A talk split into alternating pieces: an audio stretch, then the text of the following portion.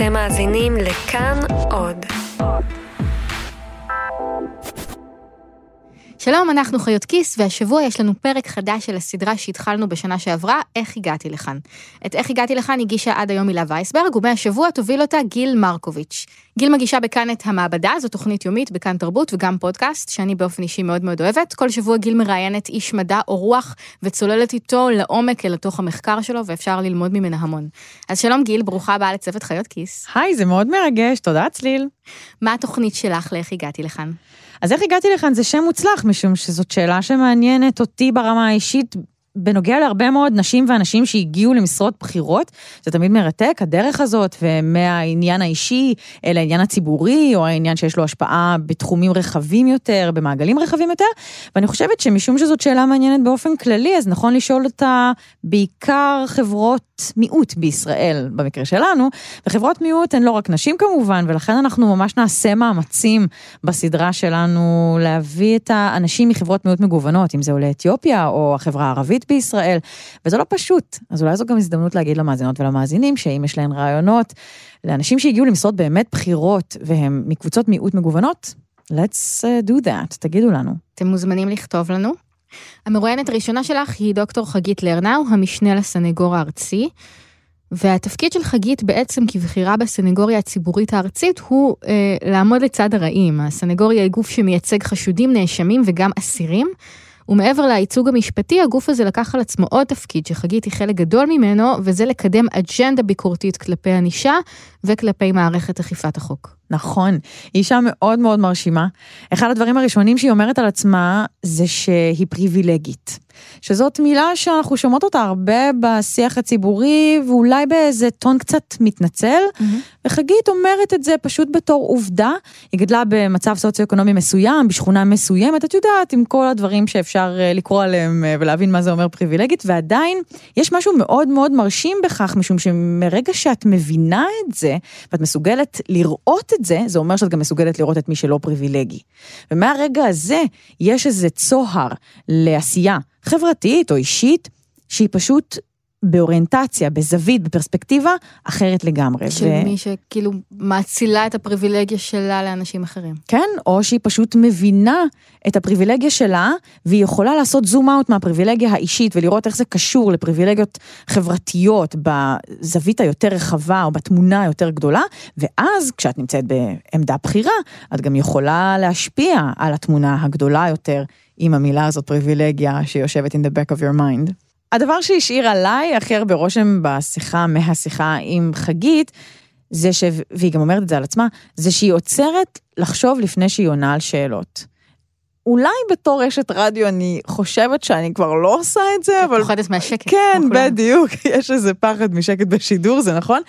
אבל יש משהו מדהים באווירה הנינוחה, וזה לא רק שהיא משרה עלייך ואת פשוט נדבקת, אלא זה ממש ההבנה שאישה שיש לה החלטות מאוד סבוכות ולא פשוטות לקבל, לא מושפעת מלחץ.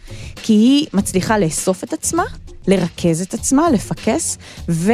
זה לא משפיע על שיקול הדעת שלה. להוציא את שיקול הדעת הטוב ביותר, וזה מדהים. זה באמת מעורר השראה. כן, זה היה ממש מעורר השראה, ולכן אני חושבת שזה חזק מאוד לשמוע את זה, וזה כמובן רלוונטי על משקל קל וחומר כששומעים את ההחלטות שהיא צריכה לקבל בנוגע לאסירים, בנוגע לענישה, בנוגע לזנות, בנוגע להרבה מאוד הלכי חברה בחברה הישראלית. אז השבוע בחיות כיס, איך הגעתי לכאן? גיל מרקוביץ' מראיינת את חגית לרנאו. תהנו.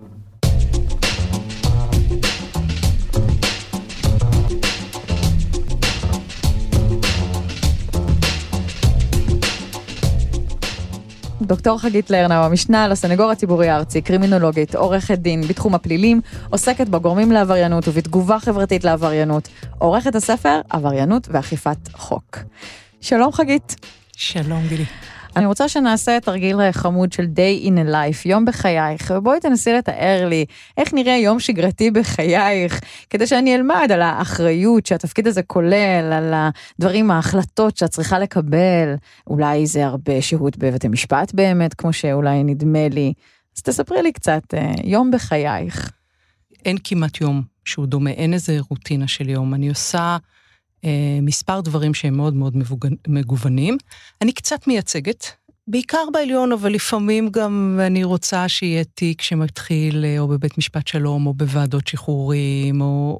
זה כן חשוב גם עבורי וגם כהבנה בסנגוריה בכלל, שגם האנשים הבכירים ביותר צריכים שיהיה להם קשר עם, עם, עם מה שקורה בשטח, עם, עם להיכנס לבית המשפט, להרגיש את האווירה. כן. אז אני מייצגת, אני מאוד מאוד אוהבת לייצג, מאוד אוהבת לעמוד בבית משפט אה, ולטעון אה, טענות. אה, זה תמיד אתגר, גם אינטלקטואלי, גם רגשי, גם הקשר עם הלקוח, גם ה- ה- לטעון באופן בהיר וברור לשופטים, גם לחשוב על כל הטענות הנגדיות ושאפשר אה, להתייחס אליהן. אבל אני לא עושה את זה הרבה. החלק גדול מהעבודה שבעבר ריכזתי, היום אני שותפה לו בהקשרים שונים, זו עבודה שהיא עבודת אה, חקיקה ומדיניות. אז אני יותר שזה בכנסת. שזה ממש בהגדרה, או שזו יותר יוזמה של ממלאי התפקידים האחרונים בשנים האחרונות? הקרדיט הוא לפרופסור קנט מן, שמקים הסנגוריה, שאחד mm-hmm. הדברים זה שהוא הבין שאם רוצים להשפיע על האופן שבו, של מדיניות, שבו מערכת המשפט פועלת, אז לא מספיק ה... הקרב באמת במעלה ההר לפעמים על זכויות של עוד לקוח, או טיעון לעונש של עוד מישהו, צריך להשפיע גם על התמונה הגדולה, גם על האופן שבו המדיניות אה, נקבעת.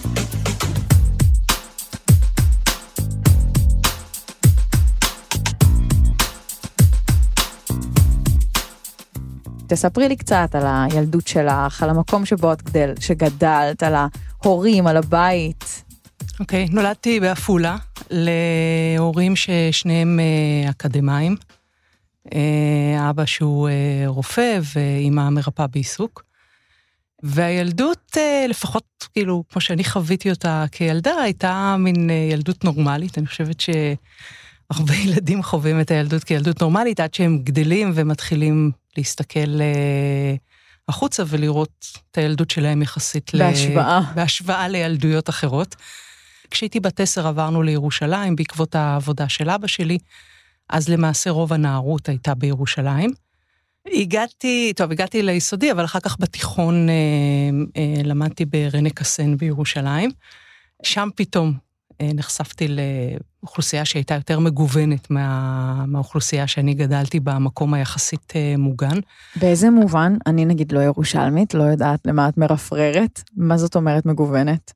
גדלתי ככה בבית ועם החברים, אה, לעולם שהיום אני הייתי קוראת לעולם אה, פריבילגיה, אז כמובן לא קראתי לו ככה. עם אנשים, עם סביבה חברתית יחסית אשכנזית, יחסית של אקדמאים, וכמעט בלי יכולת להמשיג המשגות של מבנים חברתיים, פערים חברתיים, זה כאילו לא היה, היה ככה איזה עיוורון לכל הדבר הזה. בתיכון התחלתי, היה פתאום אה, ברור יותר, נוכח יותר, שתלמידים אחרים מגיעים אה, מרקעים אחרים. אגב, זה הרבה פעמים נראה לי קסום ומקסים. נגיד שהתחלתי ללכת לבתים של אה, חברות וחברים, אז נפגשתי עם משפחות שהן גם היו אה, יותר גדולות, אבל גם יותר חמות, יותר uh, שמחת חיים בבית, שאצלנו היה ככה קצת יותר uh, מאופק הכל. Mm-hmm. אז לא דווקא, לא, לא, בהתחלה בעיקר uh, הלב שלי הלך אחרי הקסם של השונות. רק בגילאים יותר מאוחרים, שכבר אה, דרך האקדמיה פיתחתי גישה יותר ביקורתית, להסתכל ודאי. על מצויות חברתיות, אז יכולתי ככה לנסח דברים באופן אפילו כן. אה, יותר מורכב. אני רוצה שניקח צעד אחד קדימה בתוך ציר הזמן ונגיע אל המסלול האקדמי. ואת בוחרת להתחיל מפילוסופיה. נכון, אה, התחלתי ממשהו שהוא לא פרקטי וגם מסיבות לא פרקטיות. האמת, שאני כאילו חושבת שאני הייתי הסטודנטית הכי נאיבית לפילוסופיה. כי, הגעתי... חשבתי שכל הסטודנטיות והסטודנטים לפילוסופיה הם נאיבים. יכול להיות. הגעתי באמת, ככה, אחרי שהייתי כמה וכמה שנים בחצבה, נרשמתי לאוניברסיטה בעיקר לפילוסופיה, מתוך מחשבה שאני רוצה לדעת את האמת. אני רוצה לדעת מה יש בעולם. אני רוצה להבין את העולם באיזה אופן אה, עמוק יותר, והחוג לפילוסופיה נראה לי המקום מקום. למצוא תשובות. כן. אה, ליד זה למדתי חינוך, כשהמחשבה הייתה באמת אולי להשתלב אה, בתור בתוך, מורה? בתור מורה, בתוך מסגרת ההוראה, mm-hmm. זה ככה היה גם מתכתב יותר עם התפיסה העצמית שהייתה לי ב, לגבי עצמי בהתחלת uh, שנות ה-20. על אף שדי מהר היה ברור שהסיבה שבגללה הגעתי כנראה לא תמצא פתרון, כי אחד הדברים המובהקים שלומדים בפילוסופיה זה עד כמה הדברים הם מורכבים, עד כמה יש פתרונות שונים לסוגיות שונות. שרק כמה... מייצרות לך חיצים שונים משאלה אחת לעוד טריליון שאלות אחרות. נכון, והאופן שבו שואלים שאלות, נכון. איך הוא נכון. מכתיב את התשובות, אז... אז, אז כשסיימתי את התואר הראשון אה, בפילוסופיה, אם באתי לחפש את האמת, יצאתי עם איזו הבנה שאין אמת, אבל לא, לא דווקא במובן הציני שלה, אלא יותר כ, כתפיסת עולם, כ... אה, ליהנות מ... או, או, או להסתכל על, על גוונים, לנסות להיות פחות דוגמטית לגבי הדברים, מצד אחד, ומצד שני, לשמור על אה, חשיבה בהירה. כן. על uh, לחשוב על ההמשגות, להבין מה אנחנו אומרים כשאנחנו אומרים משהו, uh, להשתדל להתנסח uh, בבהירות uh, גדולה ככל האפשר. אחד הדברים, נגיד, שלמדתי במהלך כתיבת עבודות בסנגור, בסנגוריה, באוניברסיטה, היו דווקא בכיוון של talk to your grandmother. כאילו, בסוף לכתוב באופן שאני יכולה לספר אותו לסבתא שלי, או כן. אחר כך להורים כל שלי. כל מי שתשים יד על העבודה תוכל להבין, או באופן הזה ש... שזה יהיה באמת נגיש. נכון, שזה יהיה נגיש, אבל... ועדיין מורכב, עדיין כן. לא דוגמטי. כן. ואת מסיימת את התואר הראשון בפילוסופיה ומתחילה תואר ראשון נוסף, גם צעד לא שגרתי, ונראה לי שבשלב הזה, ותתקני אותי אם אני טועה, אני לא חושבת שאת מבינה שאת בעצם תישארי במסלול אקדמי, זה עוד לא השלב, את פשוט בוחרת ללמוד עוד תואר ראשון? לא, אה, אה, סיימתי תואר ראשון בפילוסופיה, ובדרך הבנתי שחינוך אני כבר כנראה לא אה, אצליח להשתלב כראוי במערכת החינוך. עם השאלה, אוקיי, מה הלאה? ובשנים האלה, גם uh, ברמה האישית, uh, מאחר ומצאתי את הזהות המינית שלי uh, כמישהי שרוצה לחיות עם נשים ולא עם גברים, אז היה לי ברור שהמעלה חייב להיות תחום מקצועי, שאני אוכל לפרנס את עצמי, שתהיה לי עצמאות כלכלית, מעניין כמה אמרת בתוך משפט אחד, שההבנה של הזהות המינית שלך משפיעה על ההבנה של איזה מסלול כלכלי או קרייריסטי את צריכה לפתח, לגבש. לגמרי. לגמרי. זה באיזשהו שלב ברור ש... אי אפשר להתפרנס מפילוסופיה, אי אפשר, אלא אם כן באמת הולכים לאקדמיה, לתחום הכי אקדמי, אה, צר ומצומצם של פילוסופיה. Mm-hmm. ושצריך לחשוב, אה, כן, צריך לחשוב גם אה, ברמה קצת יותר אה, פרקטית על החיים.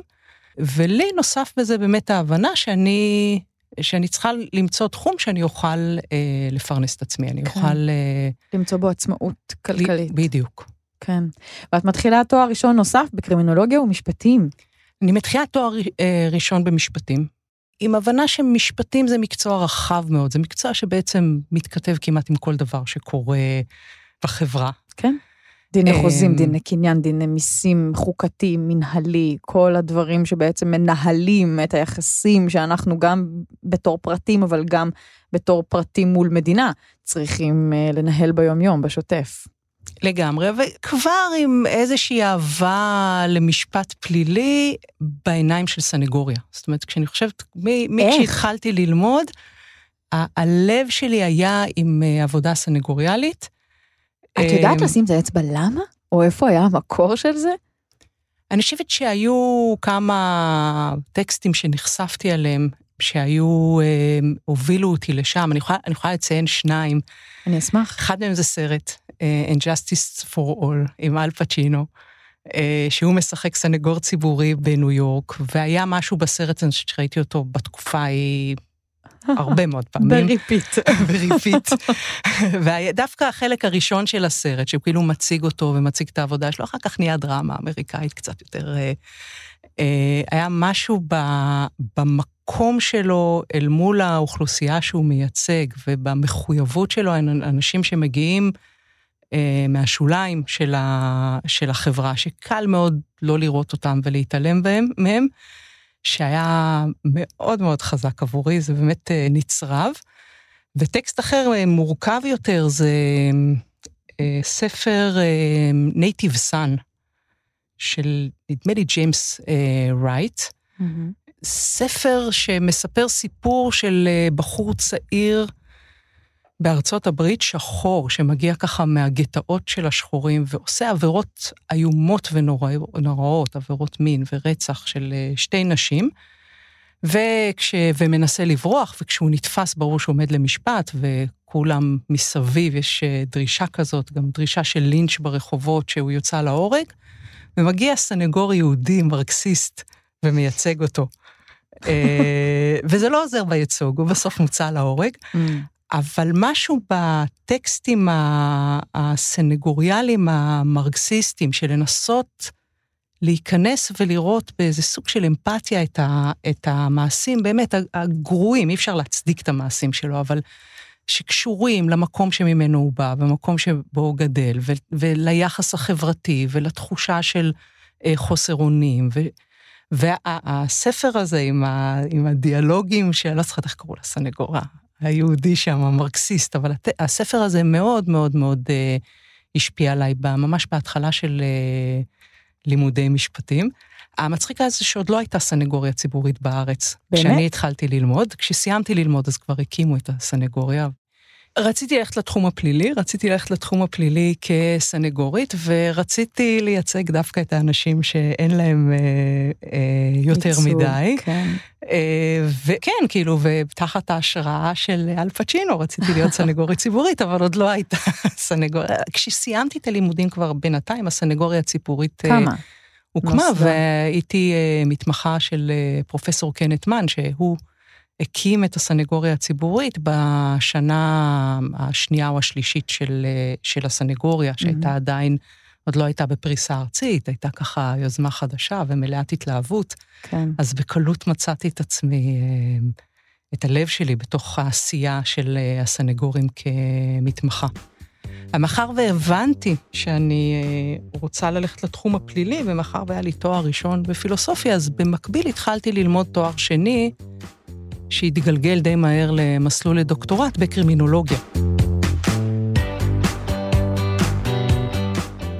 אנחנו צוללות עכשיו על התפקיד, על התפקיד שאת מאיישת, המשנה לסנגור הציבורי הארצי.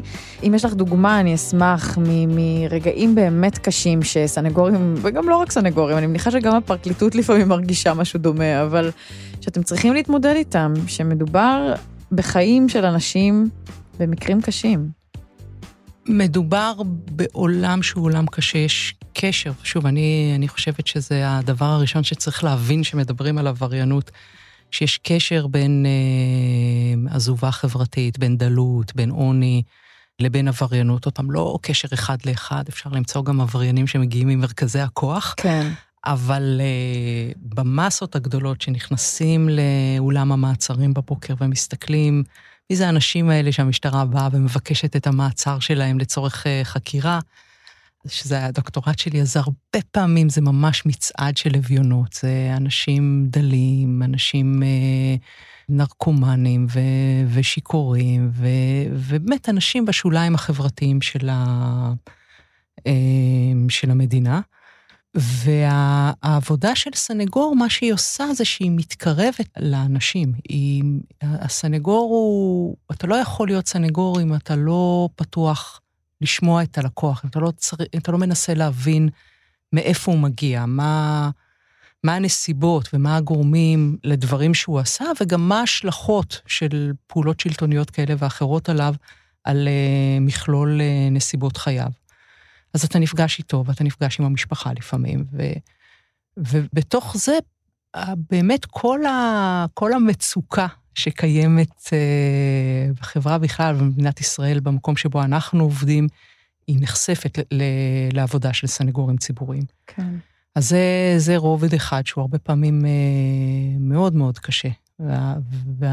והרובד האחר זה, זה שאותם אנשים ש... לרגעים יש לנו הרבה מאוד אמפתיה אליהם, ואנחנו צריכים שתהיה לנו אמפתיה אליהם כדי לייצג אותם. הם לפעמים עושים מעשים אה, קשים מאוד, אה, פוגעים מאוד. אה, אה... כן.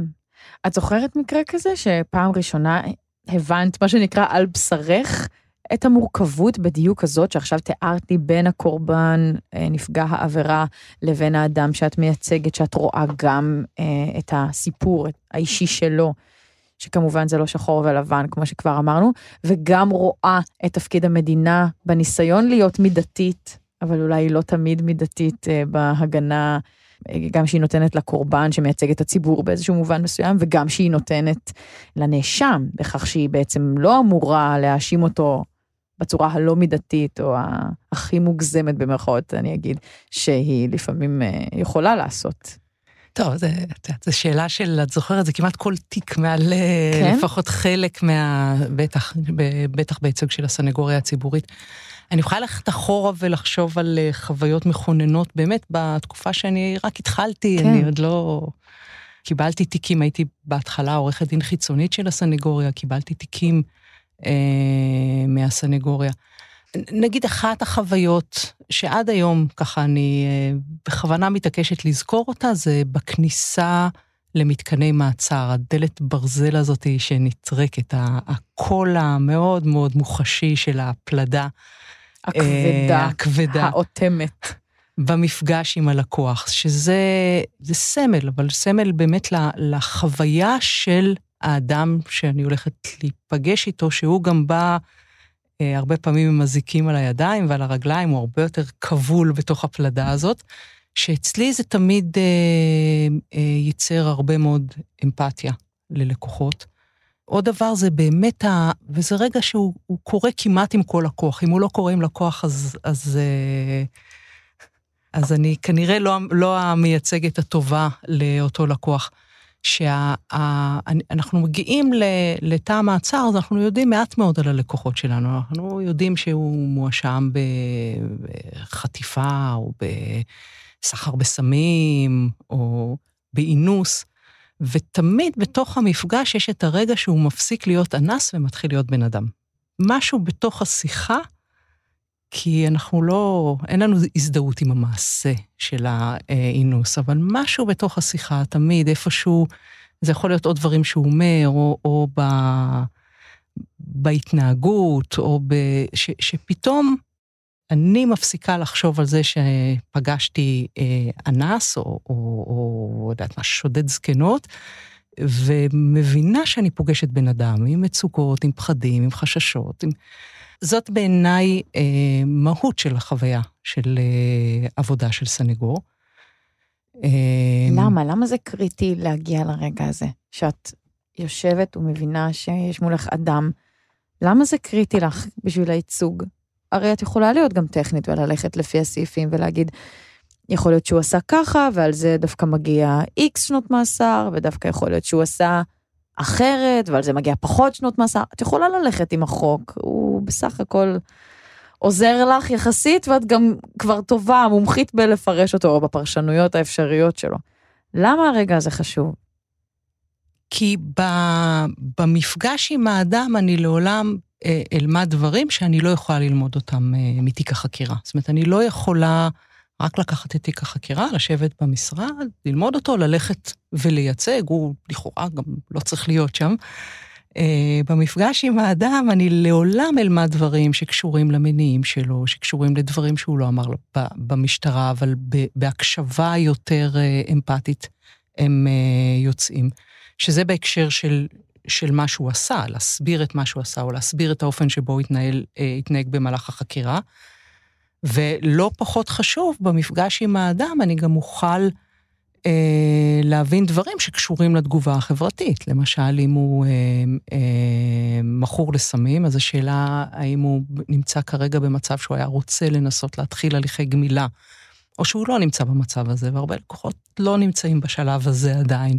והם רק רוצים שיעזבו אותם בשקט, כן. אה, היא קריטית לגבי השאלה איך אנחנו אחר כך אה, אה, ננהל את התיק, מה נבקש מבית המשפט, אם זה בשלב המעצר ואם זה בשלב גזר הדין. זאת אומרת, חייבת להיות אינטראקציה.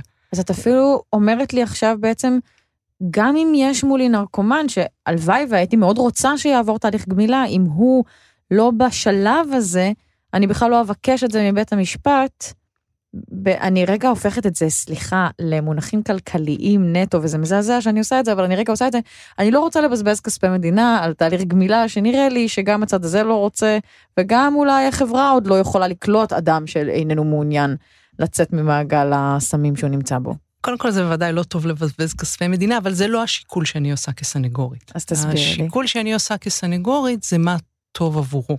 ולהיכנס לבית המשפט למחרת היום ולבקש, ישלחו אותו לשירות מבחן, כדי ששירות המבחן ימליץ על מסגרת גמילה.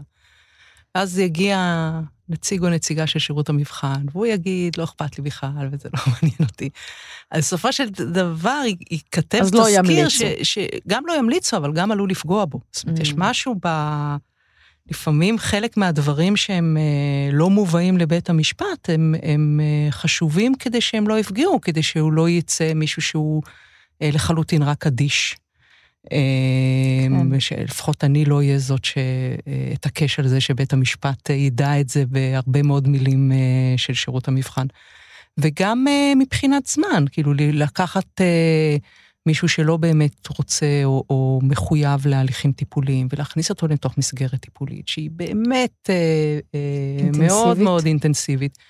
הסיכוי הגדול זה שאחרי מעט זמן הוא, הוא ילך, הוא יברח, אה, אה, יוציאו אותו משם. ושוב, זה עבורו חוויה קשה של כישלון, זה עבור ההליך הפלילי אה, חוויה יקרה שלפעמים מתרגמת אחר כך בכעס של השופט כלפיו ובהחמרה בעונש. כן. צריך אה, מאוד להבין, עם כל הכוח מחדש, להבין באמת את ה stand שלו, את המקום שלו בעולם ברגע הזה שאנחנו נפגשים איתו. ומעבר לזה, אמפתיה, אמפתיה מייצרת קשר שאני חושבת שהוא מהותי לעבודה של סינגור. כי בסוף הסינגור הוא, הוא ללמד זכות על אדם. ואתה לא יכול ללמד זכות על אדם אם אתה לא מרגיש אמפתיה אליו, אם אתה לא רואה את, ה, את החלקים של הזכויות שלו. חושב שתמיד העבירה נוכחת, אי אפשר להתעלם ממנה. ונפגעי העבירה לא מעט פעמים היום יותר ויותר נמצאים בבית המשפט, וגם הם נוכחים. שזה עוד יותר מקשה להתעלם מהעבירה. שזה מקשה להתעלם מהעבירה, והרבה פעמים באמת גם הכעס מופנה כלפי סנגורים, והוא חוויה אה, קשה להיות מול, ה, מול הזעם, מול הכאב, מול העוצמות של אה, נפגעי העבירה ושל משפחות. אבל יש משהו ב...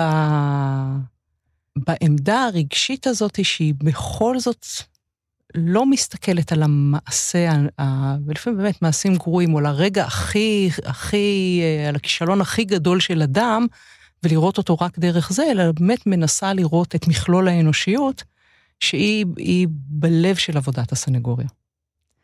הזכרת מקודם את הדלת הכבדה שלה, שפשוט נטרקת. זה קורה במעצרים, אני לא יודעת מה קורה בבתי כלא במאסרים רגילים, אבל מעניין אותי המצב שבו אה, את בתור אישה, אני מניחה בדרך כלל מייצגת גברים, משום שהמשפט הפלילי עדיין ברובו מייצג אה, נאשמים ולא נאשמות. אני חושבת שהאחוזים הם מאוד גבוהים, הם עדיין אה, 90 ומשהו, נכון? של אה, נאשמים גברים.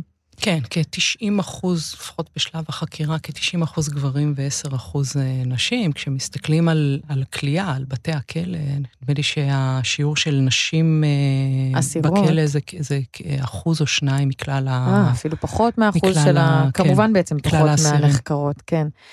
אז כשאת בתור אישה אה, שמייצגת את הנאשם הבא, מגיעה לפגוש אותו, חווית פעם איזושהי חוויה של ערעור על המקצועיות שלך בעקבות זה, או מעין חוויה של אה, מיעוט נשי בסביבה הגברית, או שזה משהו שאני לוקחת מעולמות הייצוג ומכניסה אותו כאן אל הכלא?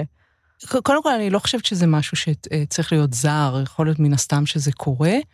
אני לא חוויתי, אני מוכרחה להגיד שמאז התואר דוקטור, אז אה, זה נתן גם לך אה, גושפנקה. יותר אה, קשה, גם, גם מול הלקוחות. גם, אבל זה אחד הדברים שבאמת אה, כמתמחה, אני חושבת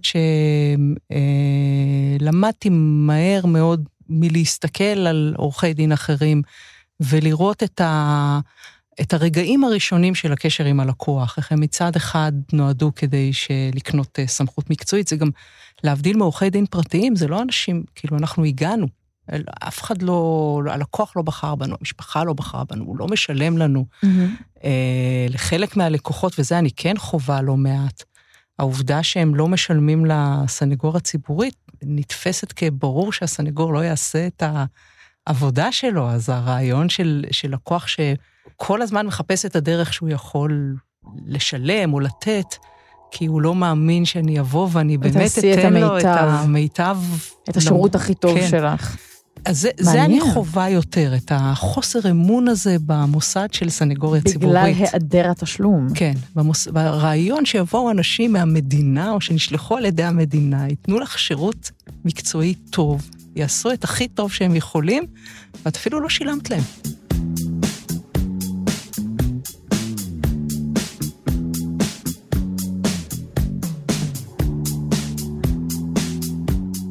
אני רוצה שנצלול רגע גם אל הנושאים, הרעיונות, הגישות שאת מביאה איתך אל התפקיד. אני רוצה לשאול אותך על כמה מהתחומים שאני מקווה שנספיק אה, לעבור עליהם. אז נתחיל דווקא מהדבר שמעניין אותי גם ברמה האישית, וזה ההתנגדות שלך להפללת אה, לקוחות זנות, שזה משהו שמדובר הרבה בשנים האחרונות. אני חושבת שזה בעקבות אה, איזושהי רפורמה שקרתה במדינות סקנדינביה, נכון? נכון. ושם הפלילו את לקוחות הזנות. אז תספרי לי גם מה הרציונל שעומד מאחורי הכוונה הזאת, השינוי הזה, וגם למה את מתנגדת, שאני אקבל ככה את שני צידי המתרס. טוב, הרעיון הוא מה שנקרא המודל הסקנדינבי, המודל השוודי, אה, ששם זה התחיל, אה, של מתוך הזדהות עם מצוקה של נשים שעוסקות בזנות, או נשים בזנות. זה, זה, זה, דיברתי על הרמה הפוליטית, כמעט לכל מילה כאן היא טעונה במשמעות. כן. את אומרת עוסקות, אז יש לך גישה אחת לזנות, זאת אומרת, נשים בזנות, בזנות. יש לך גישה אחרת. כן. אבל אה, אה, נשים בזנות, אה, להפליל לא את הנשים, אלא להפליל את הלקוחות. כשהמטרה העיקרית זה, אה, אה, יש, יש לרעיון הזה, ככל שאני מבינה אותו, שתי מטרות. אחת זה לייצר דה-לגיטימציה חברתית, ללכת לזונה. לשירותי זנות, לשירותי, כן. לרכוש אה, שירותי זנות. והשנייה היא אה, לצמצם את הזנות באמצעות צמצום הביקוש. זאת אומרת, לייצר לאותן נשים למעשה חוסר ברירה לצאת מה, ממלכודת הזנות, אה, לצאת מה, מהמצב הזה שהוא כאילו מצב הישרדותי, ואם יפסיקו לבוא לקוחות, אז, אז הן יוכלו אה, לצאת מהזנות. והמודל הזה, יש מספר מדינות בעולם שאימצו אותו, צרפת לפני כשנה וחצי, נדמה לי, הייתה האחרונה. הסנגוריה הציבורית, בארץ כבר מדברים לא מעט על, ה, על המודל הזה. והסנגוריה הציבורית אה, באמת מתנגדת לו אה, לאורך כל השנים, כשהסיבה העיקרית להתנהגות היא החשש ש... להתנגדות. להתנגדות, כן. להתנגדות, נכון. היא החשש שהפעלת הסמכויות האלה, בין אם הן סמכויות של אה, אכיפה פלילית, של עבירה פלילית, ובין אם הן סמכויות של אכיפה מינהלית, של קנסות, הציבור שהכי ייפגע בו זה, ממנו זה אנשים בזנות. מדוע? גם, גם היום זנות נמצאת מאוד מאוד בחלקים האפורים של, ה, של החברה, אבל ההפללה, להבנתנו, תדחוף את הזנות יותר עמוק לתוך, ה, לתוך החלקים שלא רואים אותם. כבר לא ב, באזור האפור, אלא באמת באזור שהוא מוסתר יותר. וכשהתופעה החברתית נכנסת למקומות שהם אה, מוסתרים יותר, אז המערכת הקרימינילה, הקרימינלית, המערכת העבריינית שעוקפת אותה, היא הופכת, העוצמה שלה הופכת להיות גדולה יותר. יהיה יותר קשה לארגונים. למצוא את המקומות שבהם... למשטרה ולארגונים שהיום מנסים לעזור לנשים בזנות, לאתר את המרחבים שבהם נעשית הזנות, כי הם יהפכו להיות למרחבים נסתרים יותר, אה, ויהיה יותר קשה לנשים בזנות לפנות לעזרה. כי הן יודעות שעצם הפנייה בעז, לעזרת המשטרה ועצם החשיפה תפגע ביכולת שלהם, אה, שיהיו להם לקוחות פוטנציאליים כל זמן שהן רוצות, אה, כל זמן שהן ממשיכות להיות בזנות. זאת אומרת, בזמן הזה שהוא בין השלב שהן מבינות שהן היו רוצות להפסיק ולקבל עזרה, לבין השלב שזה באמת קורה, יש שם אה, הרבה מאוד זמן, זמן מורכב. ממושך. זה אפילו יותר מורכב, כי את מניחה שהן רוצות להפסיק. אני כרגע הנחתי, נכון, שאם הן פונות לעזרה אז הן רוצות להפסיק, את אומרת שזה לא, לא תמיד ככה? לא, הן יכולות לפנות לעזרה כי הלקוח הוא אלים, והן רוצות עזרה. אין, אין, אישה יכולה לרצות להיות בזנות, אבל לא רוצה שהלקוחות יהיו אלימים כלפיה. כן. אז הפנייה למשטרה היא הרבה פעמים כשל, אה, כלפי לקוחות אלימים, כלפי לקוחות מאיימים, כלפי לקוחות שלא שילמו, זה, זה המקומות. גם מה שמאוד מעניין להסתכל עליו זה שגם בעולם, ועכשיו גם בארץ, החקיקה מסוג הזה, אחד הדברים שהיא עושה, היא עושה, היא גורמת להתאגדות של אה, נשים וגברים בזנות. ובעצם גורמת ל, ל, לקבוצה לא קטנה של, של אה, אנשים שעוסקים בזנות, לבוא ולהגיד, ככל שאתם רוצים לעזור לנו, לא תודה. אל תעזרו לנו בדרך הזאת. תכבדו את בחירת החיים שלנו. אפילו אם היא באה ממצוקה, תכבדו את בחירת החיים שלנו, תכבדו את העובדה שהזנות כרגע היא האלטרנטיבה המיטבית עבורנו, ואל תנסו לכפות עלינו באופן שהוא כמעט ציני, לצאת מזנות על ידי זה שתחת רטוריקה שאתם באים לעזור לנו, אתם אה, תפגעו בלקוחות ו, ובעצם אה, תשברו את, אה, את אה, מטה לחמנו. ואני חושבת, אה, הסנגוריה הציבורית כגוף, אבל אני באופן אישי חושבת שזה קול שצריך אה, מאוד מאוד להקשיב לו. לאורך, אה, זה לא שלא היו נשים שעסקו בזנות בדיוני החקיקה, היו בדרך כלל, או תמיד נשים שהן אה, כבר יצאו מהזנות, כבר עברו תהליך של יציאה מהזנות, ואז הם הסתכלו אחורה ואמרו, השנים האלה של הזנות הם היו שנים נוראיות, ואנחנו לא ידענו מה טוב לנו, ואנחנו פגענו בעצמנו באותם שנים, ועכשיו שאנחנו מחוץ לזנות, אנחנו מבינות את זה ואנחנו תומכות אה, אה, בחוק. בכזאת חקיקה, כן. נשים שנמצאות בזנות זה לא מה שהן אומרות. הן לא באות ואומרות, כאילו, לו היו מצטרפות לחקיקה הזאת, אה, ארגוני הנשים בזנות, היה מעט מאוד אה, מה להגיד כנגדה. נעבור לעוד נושא, והוא אה, בעקבות מאמר שפרסמת ונתקלתי בו, שעוסק ביחס של המשפט הפלילי לקהילת הלהט"ב. והיחס של המשפט הפלילי לנטיות מיניות שונות מהטרוסקסואליות השתנה במשך השנים, לא רק במדינת ישראל כמובן, זה ידוע שבעולם כולו, והפניית תשומת הלב לשינוי הזה, אה, קצת לי הזכירה את הגישה של פוקו, הפילוסוף מישל פוקו, שככה עושה היסטוריה לכל מיני מושגים או תופעות חברתיות. אז אה, הוא כתב הרבה על ההיסטוריה של המיניות. אז ליזי הזכיר קצת את זה, כן? רק כמובן בעיניים משפטיות, לראות איך המשפט בשנים קודמות ובשנים הנוכחיות מתייחס לנטייה המינית, הש... במרכאות השונה, כן? שהיא לא הטרוסקסואליות. אז תספרי לי קצת בעצם מה עשית במאמר הזה, או מה עניין אותך לראות uh, בשינוי של החוק, וגם אחר כך מזה נלמד מה זה יכול ללמד אותנו בכלל על השינוי שחברה וחוק עוברים. טוב, המאמר, אה, האמת, הוא נכתב אה, קצת כתרומה לקהילה, אני חלק מהקהילה הלהט"בית אה, בארץ, כחלק ממאמר אחד מתוך קובץ של גדול של מאמרים שעוסק ביחס של המשפט לקהילה הלהט"בית. ואני לקחתי על עצמי לכתוב את ה... לעשות סקירה של חלק של המשפט הפלילי. שהוא בפירוש אה, מאוד מעניין ו- ונוגע, לא נוגע למה שדיברנו לגבי הזנות, לגבי ההשפעה של הפללה ויכולת של הפללה לייצר אה, שינוי של התנהגות.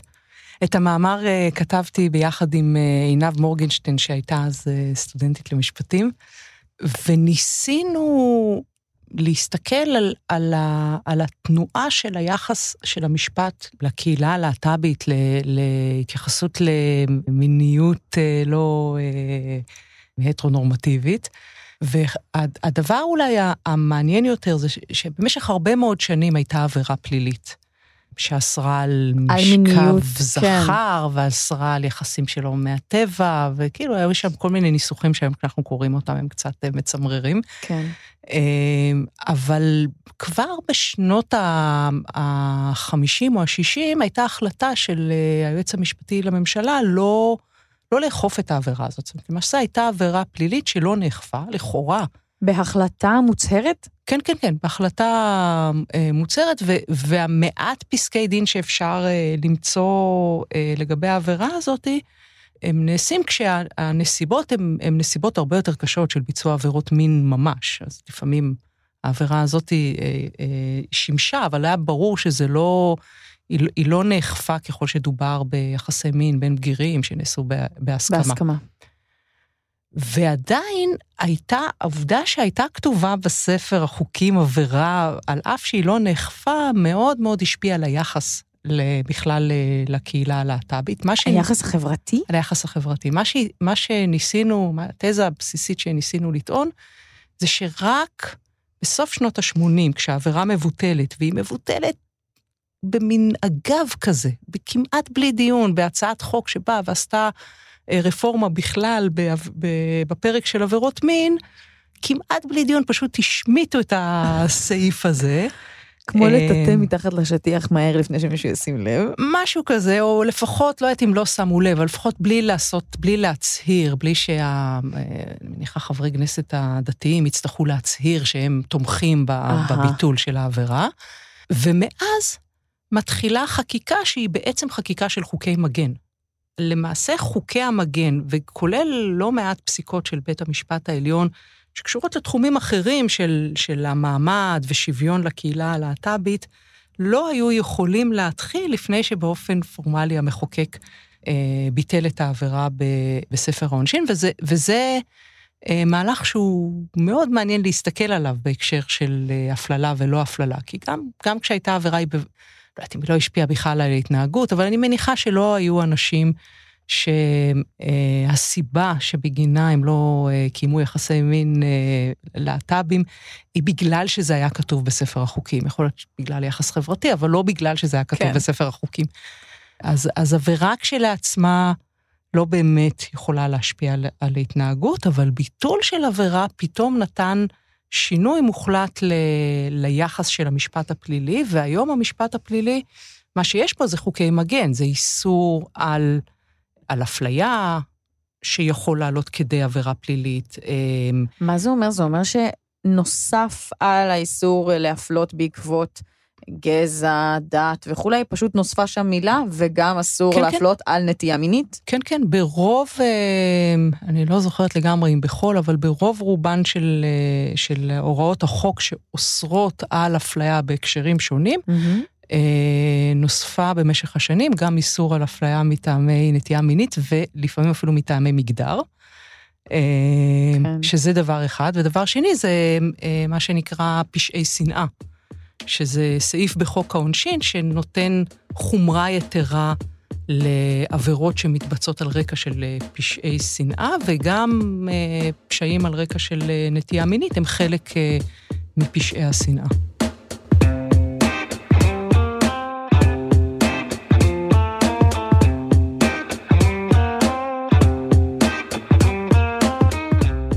יש לנו דקה ממש, ובדקה הזאת אני אשאל אותך שלוש שאלות ואת תעני במשפט. בואי נעשה, זה אתגר לשתינו.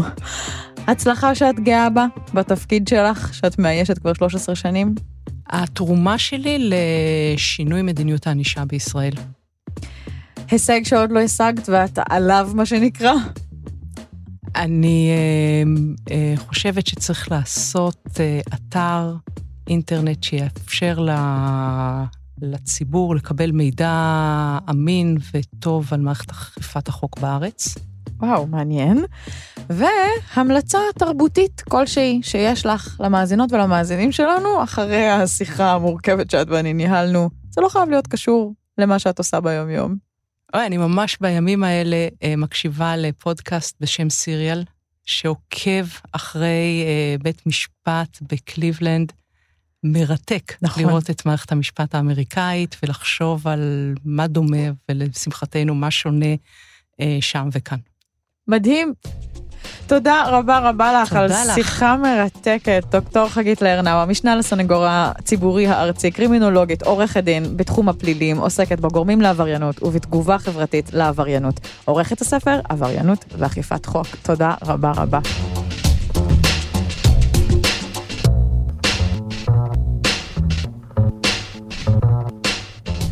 איך הגעתי לכאן היא סדרה של חיות כיס, הפודקאסט הכלכלי של כאן. האורחים הם רום אטיק וצליל אברהם. עורך הסאונד הוא אסף רפפורט. אפשר להאזין לכל הפרקים שלנו בכל יישומון פודקאסטים ובאתר כאן וגם בספוטיפיי. אני גיל מרקוביץ', תודה רבה שהאזנתם.